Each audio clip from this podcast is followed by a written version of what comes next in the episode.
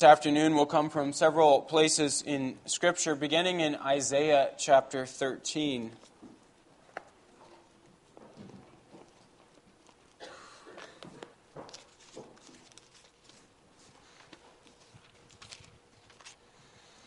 Isaiah 13.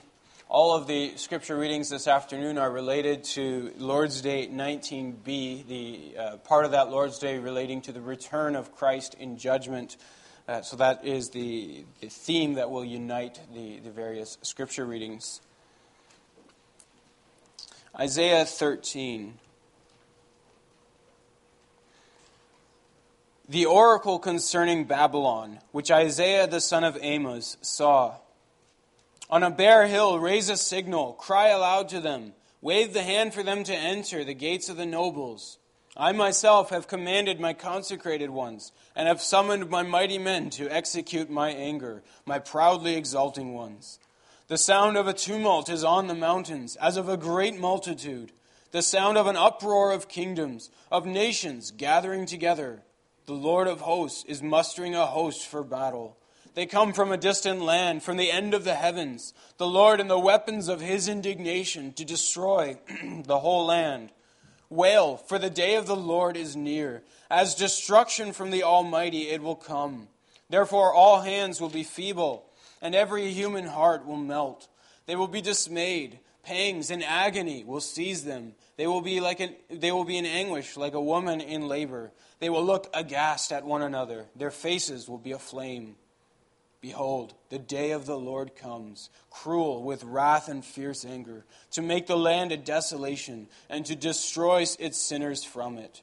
For the stars of the heavens and their constellations will not give their light. The sun will be dark at its rising, and the moon will not shed its light.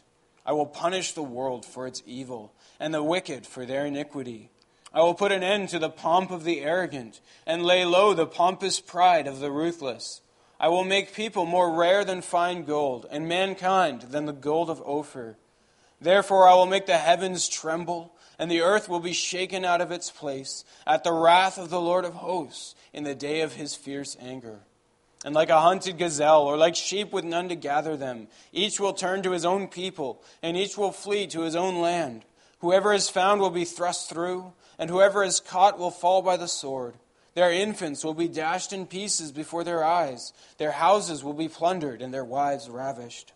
Behold, I am stirring up the Medes against them, who have no regard for silver and do not delight in gold. Their bows will slaughter the young men. They will have no mercy on the fruit of the womb. Their eyes will not pity children. And Babylon, the glory of kingdoms, the splendor and pomp of the Chaldeans, will be like Sodom and Gomorrah when God overthrew them. It will never be inhabited or lived in for all generations. No Arab will pitch his tent there. No shepherds will make their flocks lie down there. But wild animals will lie down there, and their houses will be full of howling creatures. Their ostriches will dwell, and their wild goats will dance. Hyenas will cry in its towers, and jackals in the pleasant palaces. Its time is close at hand, and its days will not be prolonged. So far from Isaiah 13 concerning the destruction of Babylon. Let's turn now to Matthew chapter 24.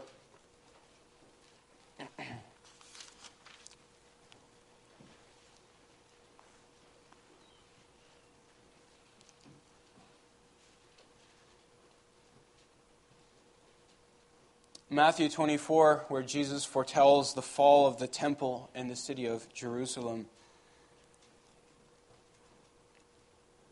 Beginning in verse 1, Jesus left the temple and was going away when his disciples came to point out to him the buildings of the temple. But he answered them, "You see all these, do you not? Truly I say to you, there will not be left here one stone upon another that will not be thrown down." As he sat on the Mount of Olives, the disciples came to him privately, saying, "Tell us, when will these things be? And what will be the sign of your coming and of the end of the age?" And Jesus answered them, "See that no one leads you astray. For many will come in my name, saying, 'I am the Christ,' and they will lead many astray. And you will hear of wars and rumors of wars. See that you are not alarmed, for this must take place, but the end is not yet. For nation will rise against nation and kingdom against kingdom, and there will be famines and earthquakes in various places. And all these are but the beginning of the birth pains. They will then they will deliver you up to tribulation and put you to death, and you will be hated by all nations for my name's sake.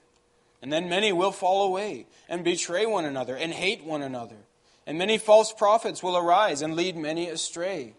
And because lawlessness will be increased, the love of many will grow cold. But the one who endures to the end will be saved. And this gospel of the kingdom will be proclaimed throughout the whole world as a testimony to all nations, and then the end will come. So when you see the abomination of desolation spoken of by the prophet Daniel standing in the holy place, let the reader understand. Then let those who are in Judea flee to the mountains. Let the one who is on the housetop not go down to take what is in his house, and let the one who is in the field not turn back to take his cloak. And alas for women who are pregnant, and for those who are nursing infants in those days. Pray that your flight may not be in winter or on a Sabbath, for then there will be a great tribulation, such as has not been from the beginning of the world until now, and never will be. And if those days had not been cut short, no human being would be saved. But for the sake of the elect, those days will be cut short. Then if anyone says to you, "Look, here is the Christ," or "There he is," do not believe it. For false Christs and false prophets will arise and perform great signs and wonders, so as to lead many astray, if possible, even the elect. See, I have told you beforehand. So if they say to you, "Look, he is in the wilderness," do not go out. If they say, "Look, he is in the inner rooms," do not believe it. For as the lightning comes from the east and shines as far as the west, so will be the coming of the Son of Man. Wherever the corpse is, there the vultures will gather. Immediately after the tribulation of those days, the sun will be darkened, and the moon will not give its light, and the stars will fall from heaven, and the powers of the heavens will be shaken. Then will appear in heaven the sign of the Son of Man, and then all the tribes of the earth will mourn, and they will see the Son of Man coming on the clouds of heaven with power and great glory. And he will send out his angels with a loud trumpet call, and they will gather his elect from the four winds, from one end of heaven to the other. From the fig tree, learn its lesson. As soon as its branch becomes tender and puts out its leaves, you know that summer is near. So also, when you see all these things, you know that he is near, at the very gates. Truly I say to you, this generation will not pass away until all these things take place. Heaven and earth will pass away, but my words will not pass away. But concerning that day and hour, no one knows, not even the angels of heaven, nor the Son, but the Father only. For as were the days of Noah, so will be the coming of the Son of Man. For as in those days before the flood, they were eating and drinking, marrying and giving in marriage, until the day when Noah entered the ark. And they were unaware until the flood came and swept them all away. So will be the coming of the Son of Man.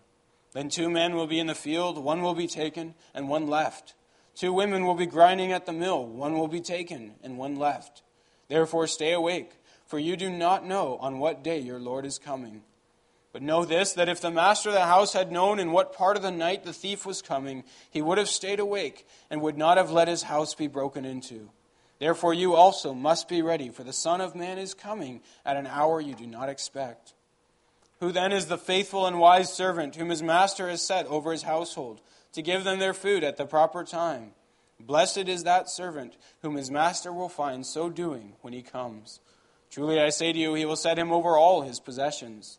But if that wicked servant says to himself, "My master is delayed," and begins to beat his fellow servants and eats and drinks with drunkards, the master of that servant will come on a day when he does not expect him, and at an hour he does not know, and will cut him in pieces and put him with the hypocrites. In that place there will be weeping and gnashing of teeth. Finally, we'll read one more selection from Scripture coming from Revelation chapter 20.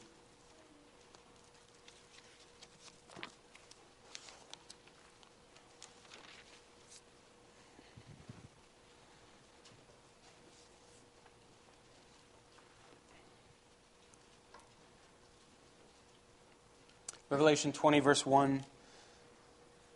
Then I saw an angel coming down from heaven, holding in his hand the key to the bottomless pit and a great chain, And he seized the dragon, that ancient serpent, who is the devil and Satan, and bound him for 1,000 years, and threw him into the pit, and shut it, and sealed it over him, so that he might not deceive the nations any longer, until the 1,000 years were ended. After that he must be released for a little while. Then I saw thrones, and seated on them were those to whom the authority to judge was committed.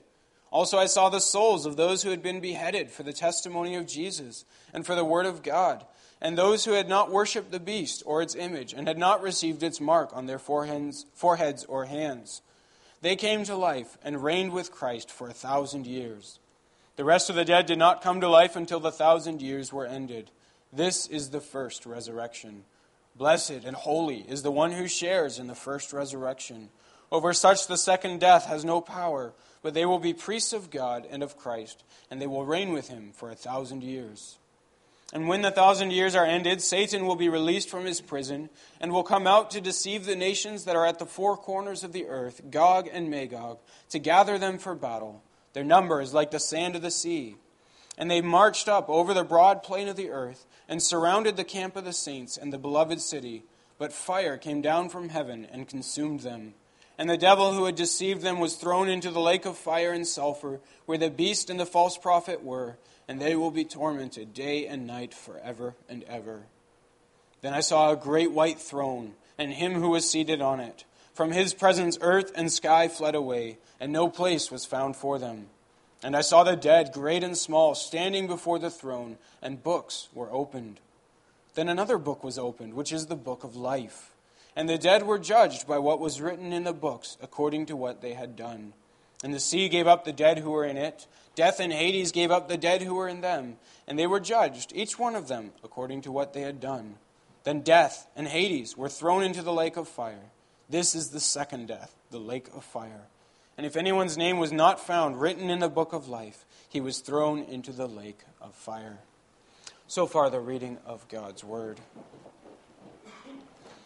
As we reflect on all that we've read, let's sing together from Psalm 18, stanzas 5 and 6.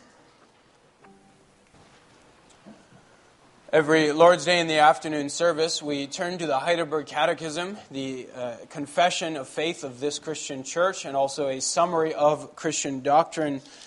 We find ourselves this afternoon in Lord's Day 19, expositing the Apostles' Creed, which we sang this morning. And we'll be looking especially at the last question and answer of Lord's Day 19. Question answer 52. There the question is, what comfort is it to you that Christ will come to judge the living and the dead? In all my sorrow and persecution, I lift up my head and eagerly await as judge from heaven the very same person who before has submitted himself to the judgment of God for my sake, and has removed all the curse from me. He will cast all his and my enemies into everlasting condemnation, but he will take me and all his chosen ones to himself into heavenly joy and glory. So far, the reading of the Catechism.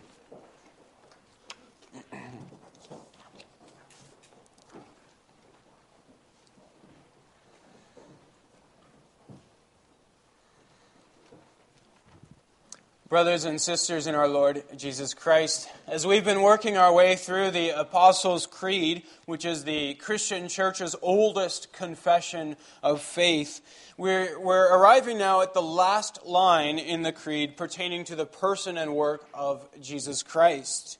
One of the things we've seen as we've been working through the Creed in this way is that the Christian faith is a distinctly historical faith based on historical facts. We believe as Christians, we believe certain things about history to be true.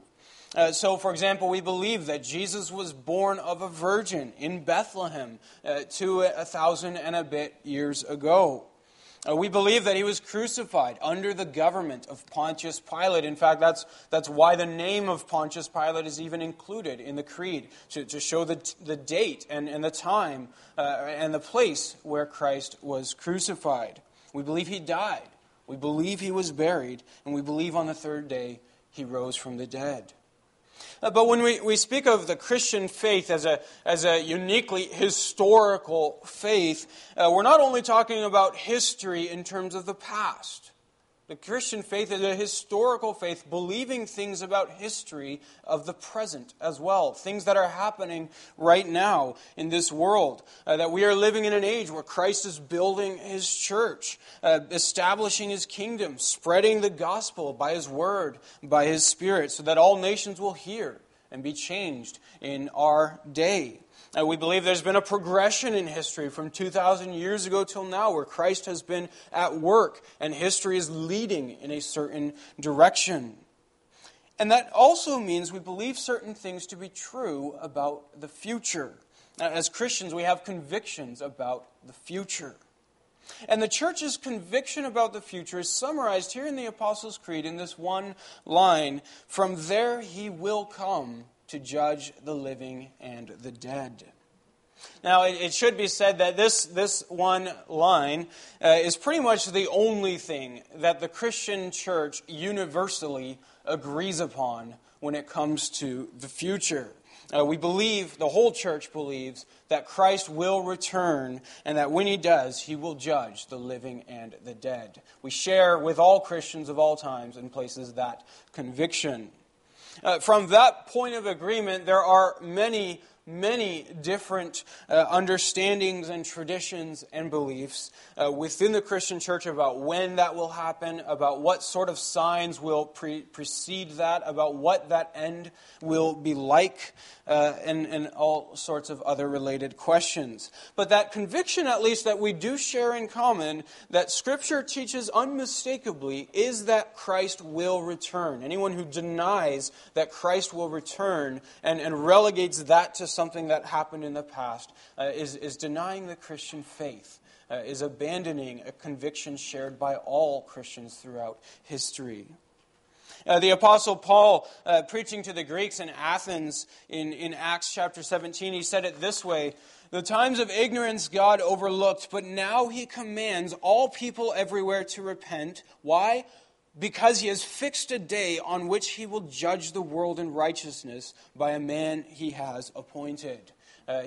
There Paul is establishing in his first sermon, his first explanation of the gospel to these pagan unbelievers, he includes the return of Christ. So central is it to the Christian faith.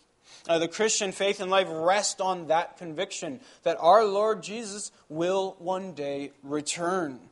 Though now He sits at the right hand of His Father and there He reigns, the day will come when He will return.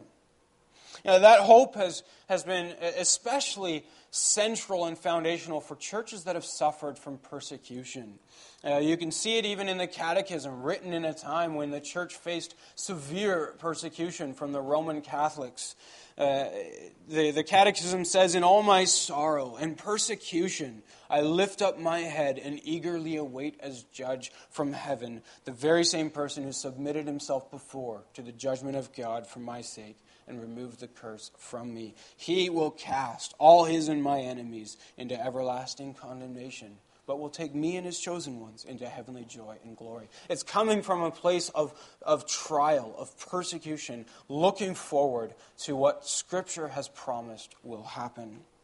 Now, you can see the same also in the letters of Peter. Peter wrote to a persecuted and scattered church, to believers scattered throughout the Roman Empire. And you see this hope just coming back again and again in his letter. Right indeed, the very first verses of 1 Peter. He says, "Blessed be the God and Father of our Lord Jesus Christ. According to His great mercy, He has caused us to be born again to a living hope." What does hope do? Hope looks forward to the future, through the resurrection of Christ from the dead, to an inheritance that is imperishable, undefiled, and unfading, kept in heaven for you, who by God's power are being guarded through faith for salvation, ready to be revealed in the last time. You see, again, the whole orientation is towards the future. He says, "In this you rejoice, though now for a little while, if necessary, you've been grieved by various trials, so that the tested genuineness of your faith, more precious than gold that perishes though it is tested by fire, may be found to result in praise and glory and honor when, at the revelation of Jesus Christ. The whole gospel presentation in the first letter of Peter is future-oriented. And the whole Christian faith, though it rests on convictions of the past and convictions of the present, is oriented towards the future. The Christian faith and the Christian life make no sense even without the hope that our Savior will one day return, and return as judge. Now, that being said, it is important that we as Christians gain a certain maturity and learn to rightly interpret the relevant biblical passages that speak about Christ's return. Part of the reason for the vast divergence of viewpoints and disagreements regarding the return of Christ is a result of carelessness and sloppiness in dealing with the relevant biblical texts.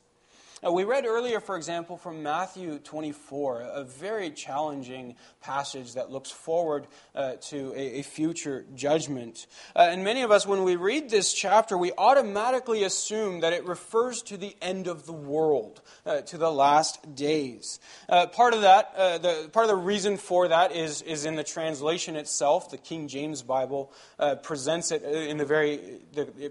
question of the disciples in verse 3 as what will be the sign of the end of the world? Our ESV has the end of the age, a more fitting translation. Also, part of the reason we automatically make that assumption is we don't understand the Old Testament upon which that chapter is built. And part of the reason, too, is so many of us in our day are conditioned by certain predispensationalist theology, the sort of thing that you find in the... I forget the title of the series, a series that of films and books that look forward to the rapture and these dispensationalist ideas that tend in our culture now to inform our interpretation of Scripture.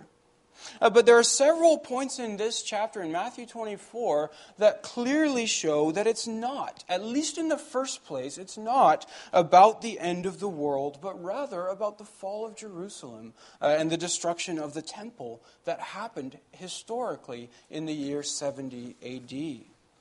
First of all, the chapter begins with Jesus walking with his disciples by the temple, and the disciples are pointing out to him that the beauty and the grandeur of the temple and all the buildings. And Jesus says to them in verse 2, "Do you see these? Truly I say to you, there will not be left here one stone upon another that will not be thrown down." That's the introduction to this chapter.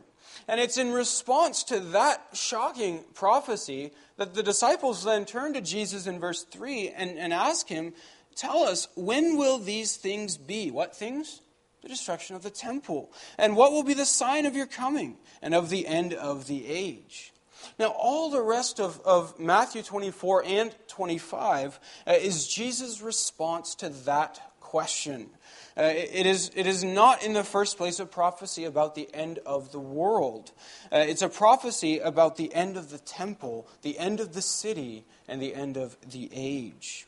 We need to keep this in mind because there are huge statements given in this chapter that we assume they must refer to the end of the world, but that was not the question Jesus was asked, and it's not the question he was trying to answer. In addition to that, verse 34 is key to our interpretation of this chapter. Verse 34, after all the talk of wars and rumors of wars and fleeing to the hills of Judea and the coming of the Son of Man on the clouds, we'll come back to that point. What does Jesus say explicitly about the timing of these events? He says, verse 34, "All this will come upon this generation." It's for that generation, at least in the first place. That's fairly clear. Now, that does lead to some tough questions, doesn't it? Jesus said all this will happen to this generation. Well, what about, for example, verse 29? He says, "Immediately after the tribulation of those days, the sun will be darkened, the moon will not give its light, the stars will fall from heaven, and the powers of the heavens will be shaken." Well, here's where it's really important that we hear the words of this chapter, this prophecy, with Old Testament ears. This is, in fact, common prophetic language describing graphically the fall of a city and the end of an age or the end of an era. We read from several passages in Scripture. If we look at Isaiah 13 that we read, the fall of Babylon. Listen again to God's language of judgment against Babylon. He says in verse 10, "The stars of the heavens and their constellations will not give their light. The sun will be dark at its rising. The moon will not shed its light. I will punish the world for its evil and the wicked for their iniquity."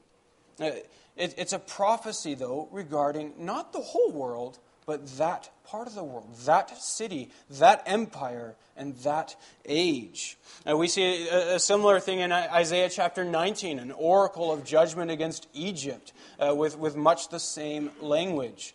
We sang of Psalm 18, also filled with that language, the earth trembling, the earth shaking, the heavens falling apart, and yet there it's a psalm of God's salvation and God's judgment of enemies on this earth in history. What Jesus is doing then here in Matthew 24 is he's borrowing prophetic Old Testament language and saying all that God had said would happen to Egypt, and God did it. To Sodom and Gomorrah, and God did it. And to Babylon, and God did it. All this will now come upon this city as well. To the Jews who were in Jerusalem in that year, in 70 AD, when the Roman armies came against Jerusalem upon that generation, as Jesus had declared, it really was as if the stars were falling from heaven and the sun was darkened. To them, it was the end of the world. It was absolutely the end of an era. And the Jews, even the Jews today, have never recovered from that day. Jesus was not, though, talking about the end of the physical universe because he wasn't asked about the end of the physical universe. He was asked about the fall of Jerusalem, the end of that age, and that's the question Jesus is answering. There's more to say, too, about Matthew 24. We might ask, well, what's the abomination of desolation in verses 15 and 16? There's a little parenthetical statement that says, "Let the reader understand." So there's some assumption that whoever was reading that in that day knew what that referred to. And it's a phrase that's borrowed from Daniel. Daniel, in his prophecy, speaks about the abomination that causes desolation. And it refers to some sort of sacrilege that took place in the temple. It says that you will see from the holy place this abomination. Jesus says it will be seen then in the holy place, meaning obviously before the temple was gone, which it is now. So it can't be something later than the existence of the temple itself. And it's something that will affect everyone in Judea. And actually, historically, there seems to be a clear reference to this. The historian Josephus, who describes, he was not a Christian, not a believer, but he describes the fall of Jerusalem and uses the same language. He speaks of how the Jewish rebels, in their last moment of desperation, rushed into the temple itself, into the holy place from which they were forbidden to enter, and desecrated the holy place. It's an abomination that causes the desolation of the city. Well, perhaps the most difficult verse to understand is verse 30. And I don't know that any of you will be satisfied with this explanation. Jesus talks about the sign of the Son of Man appearing in the heavens. We think, how can that be referring to something that happened in that day? Was Jesus seen in the clouds at that time? Well, no, he wasn't. There's certainly no record of the Son of Man being seen in the clouds, except for one. And that comes from Daniel 7. And it might not be a reference to his coming on the clouds to earth, but actually his coming on the clouds to heaven, on his way to the throne of the Father. He says, "Then shall appear," where? Not on earth, in heaven, "the sign of the Son of Man." And there he's using language taken straight out of Daniel 7, word for word. And in Daniel 7, it refers not to the Son of Man coming to earth, but the Son of Man coming from earth, ascending into heaven, and receiving from the Father dominion over all the tribes of the earth. It's the coming of the kingdom that's being referred to here. The Son of Man coming before the throne, receiving his kingdom. The reason we interpret it that way is verse 34, which comes immediately after, that says this will come upon this generation. Jesus is not speaking about something in our day or something 1,000 or 2,000 years from our day in the future, but something that happened in that day. And he's using biblical language to describe it. Now, one more objection. Some would also say, well, didn't Jesus also say that the gospel has to be preached to the whole world, and only then would the end come? How then can this be about the fall of Jerusalem in 70 A.D.? Missionaries never made it to much of Europe. Missionaries never made it to South America. Could this be referring to something in that day? Well, what does Scripture say? Romans 1, verse 8, Paul says, I thank my God through Jesus Christ for all of you, because your faith is proclaimed in all the world. Or Colossians 1, verse 5, of this you've heard before in the word of truth, the gospel, which has come to you, as indeed in the whole world it is bearing fruit and increasing, as it does also among you since the day you heard it.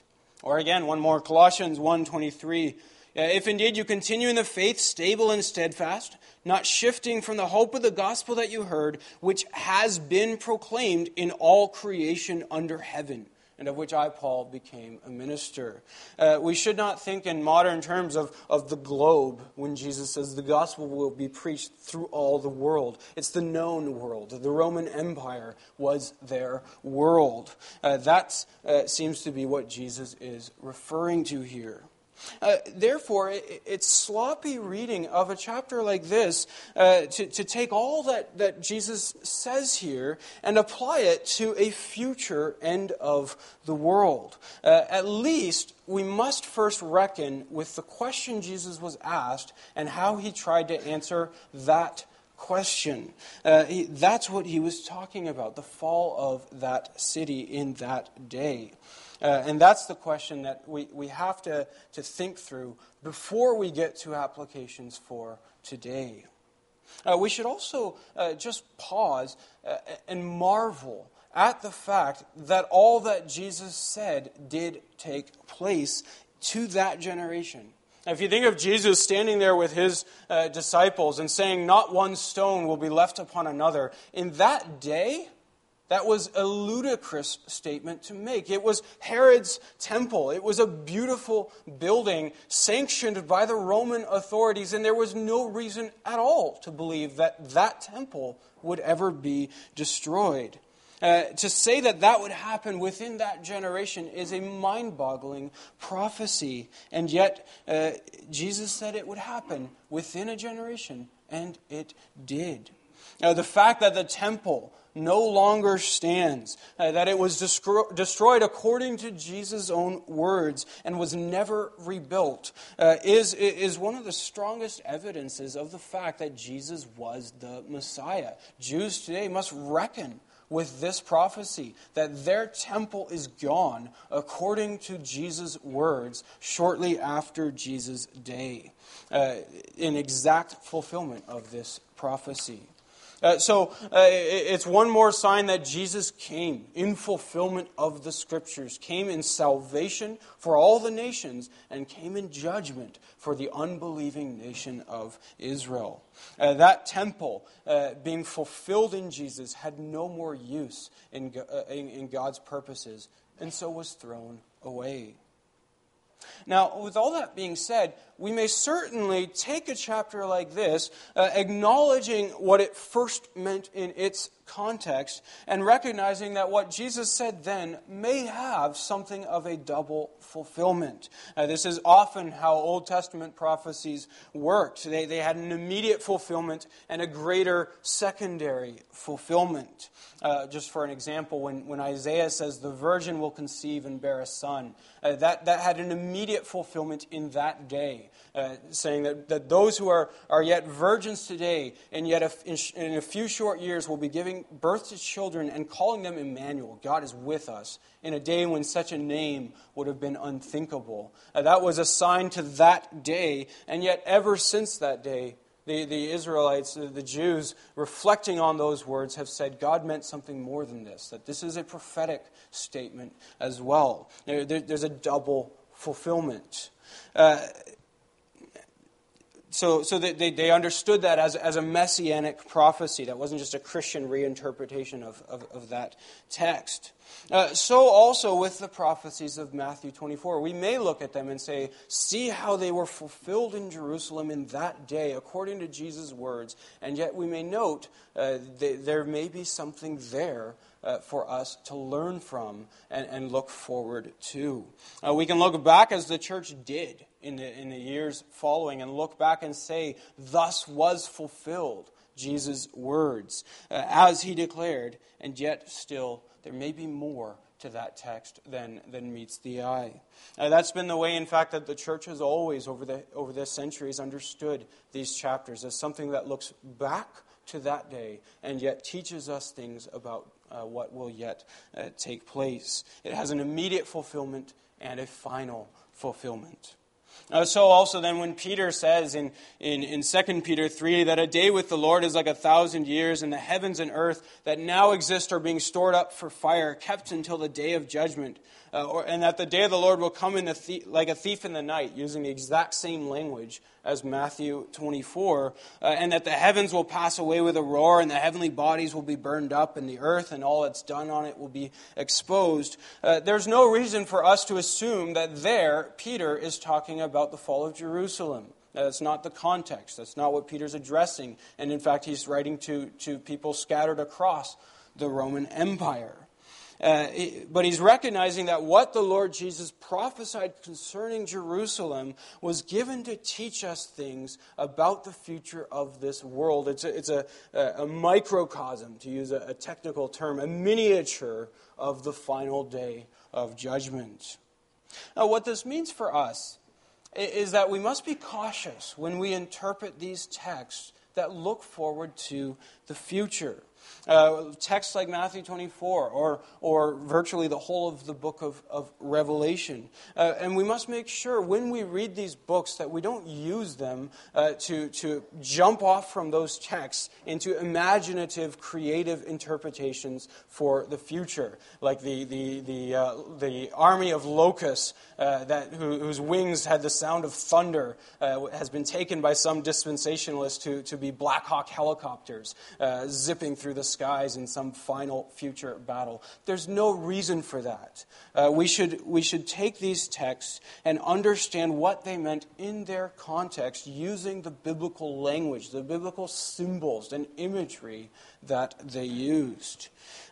One, for example, cannot properly understand Revelation without first understanding Ezekiel and Jeremiah, upon which that book was built, and Daniel as well, from which Revelation gathers almost all of its symbols. They're taken from the Old Testament. And indeed, one cannot even understand Ezekiel and Daniel without first, there were books written by priests, at least Ezekiel was, without first understanding where those symbols come from in the tabernacle and the temple. Part of the reason we're so bad at interpreting apocalyptic literature like Revelation is because we get so bored when we're interpreting books like Leviticus and Exodus that give us those terms that Revelation builds upon. We should not skip over these books. There's fruit to be gathered from them, but it takes hard work. It takes patience. It takes reflecting on the Word of God.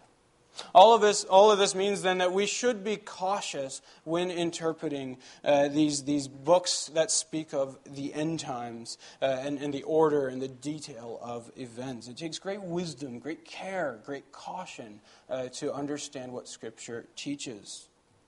That being said, what Christ did teach unmistakably that we can stand upon and say this will take place and that the church has resoundingly confessed is that the day will come when Christ the King will return to this earth, to his kingdom, to judge the living and the dead. On that day, the dead will rise. Scripture is clear about that. Whether they died 1,000 years ago or 5,000 years ago, or they died only a day ago, they shall rise, and they will be judged. Scripture speaks in detail about the final judgment. Every person will stand before the judgment throne of God, and they will give account, including believers. Romans 14, verse 10, the Apostle Paul says, we will all stand before the judgment seat of God.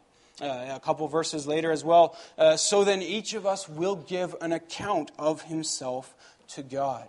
That day will come. There's a scene in Revelation 20 that shows us what that day will be like. We read that passage a moment ago. There's a great white throne, and the dead are brought to life and are judged according to all that they had done. There are these books, these different sets of books recording what all people have done. Their actions, their words, perhaps even their thoughts are recorded in these books. The sea, it says, gave up the dead who were in it. Death and Hades gave up the dead who were in them. And they were judged, each according to what they had done.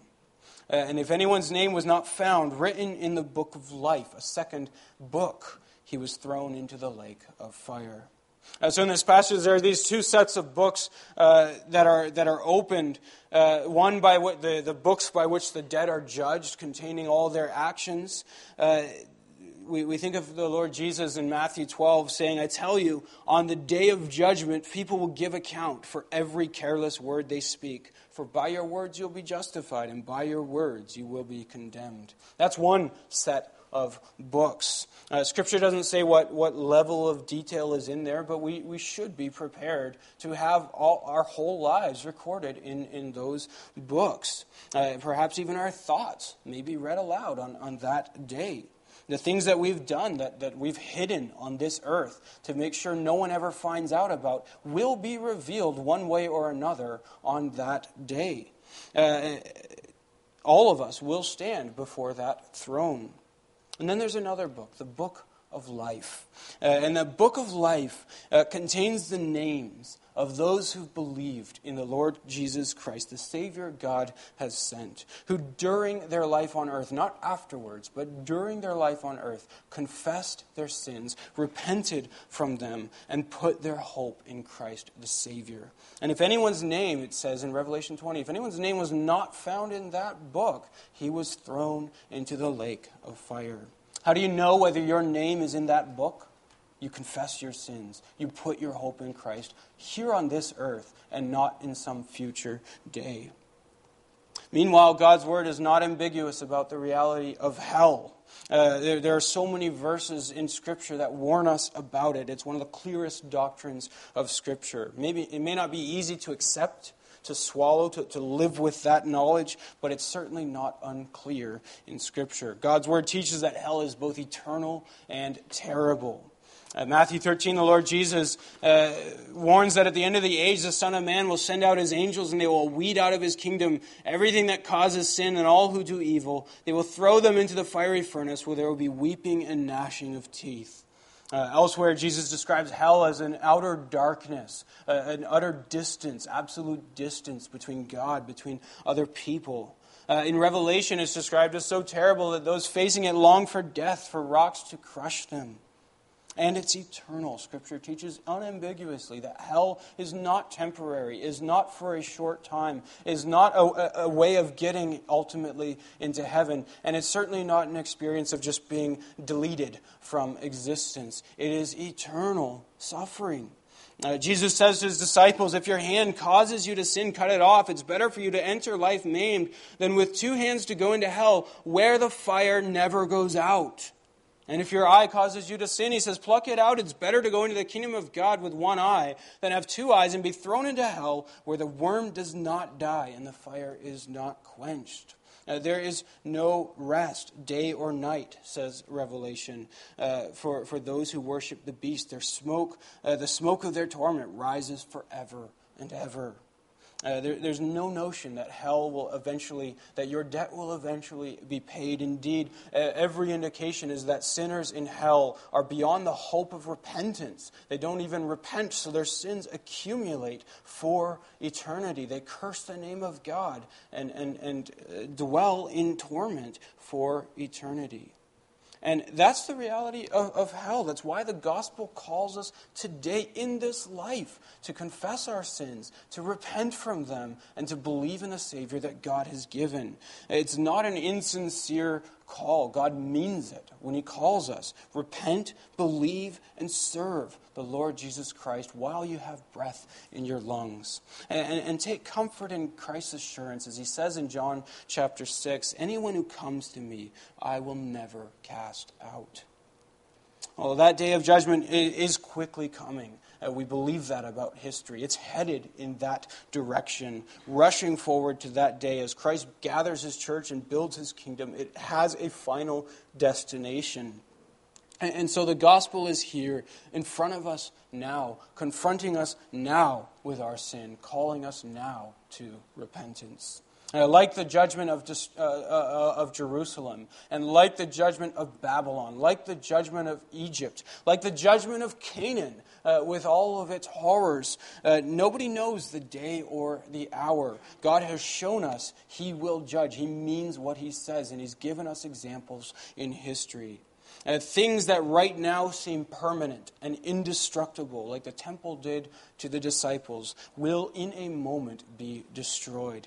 Those who live comfortably in the belief that now everything will go on as it always has, will see everything changed on that day. And each of us, too, must therefore see to it that we live as those waiting for that day, for the return of the King that could happen today. Don't leave anything undone that ought to be done. Don't leave anything unconfessed that ought to be confessed. Deal with your sin now. Trust in Christ now and find hope in him now while we still live. And on the other side, those whose names are written in the book of life will then receive their inheritance. That's our comfort, especially for those who are persecuted on this earth. They look forward to an inheritance that's imperishable, that's undefiled, that can't be taken away. The new heaven and the new earth, resurrected bodies that are free from all the afflictions we deal with in our bodies now, that are healed, that are made perfect. And they will live with Christ on earth, a glorified earth, far better than the earth that's broken and fallen today. And they will reign with Christ forever. That's what we know. That's what the church confesses. That's what Scripture unmistakably teaches. And that should always then be the hope that defines our lives. Amen. Let's respond to God's word by singing from hymn 70.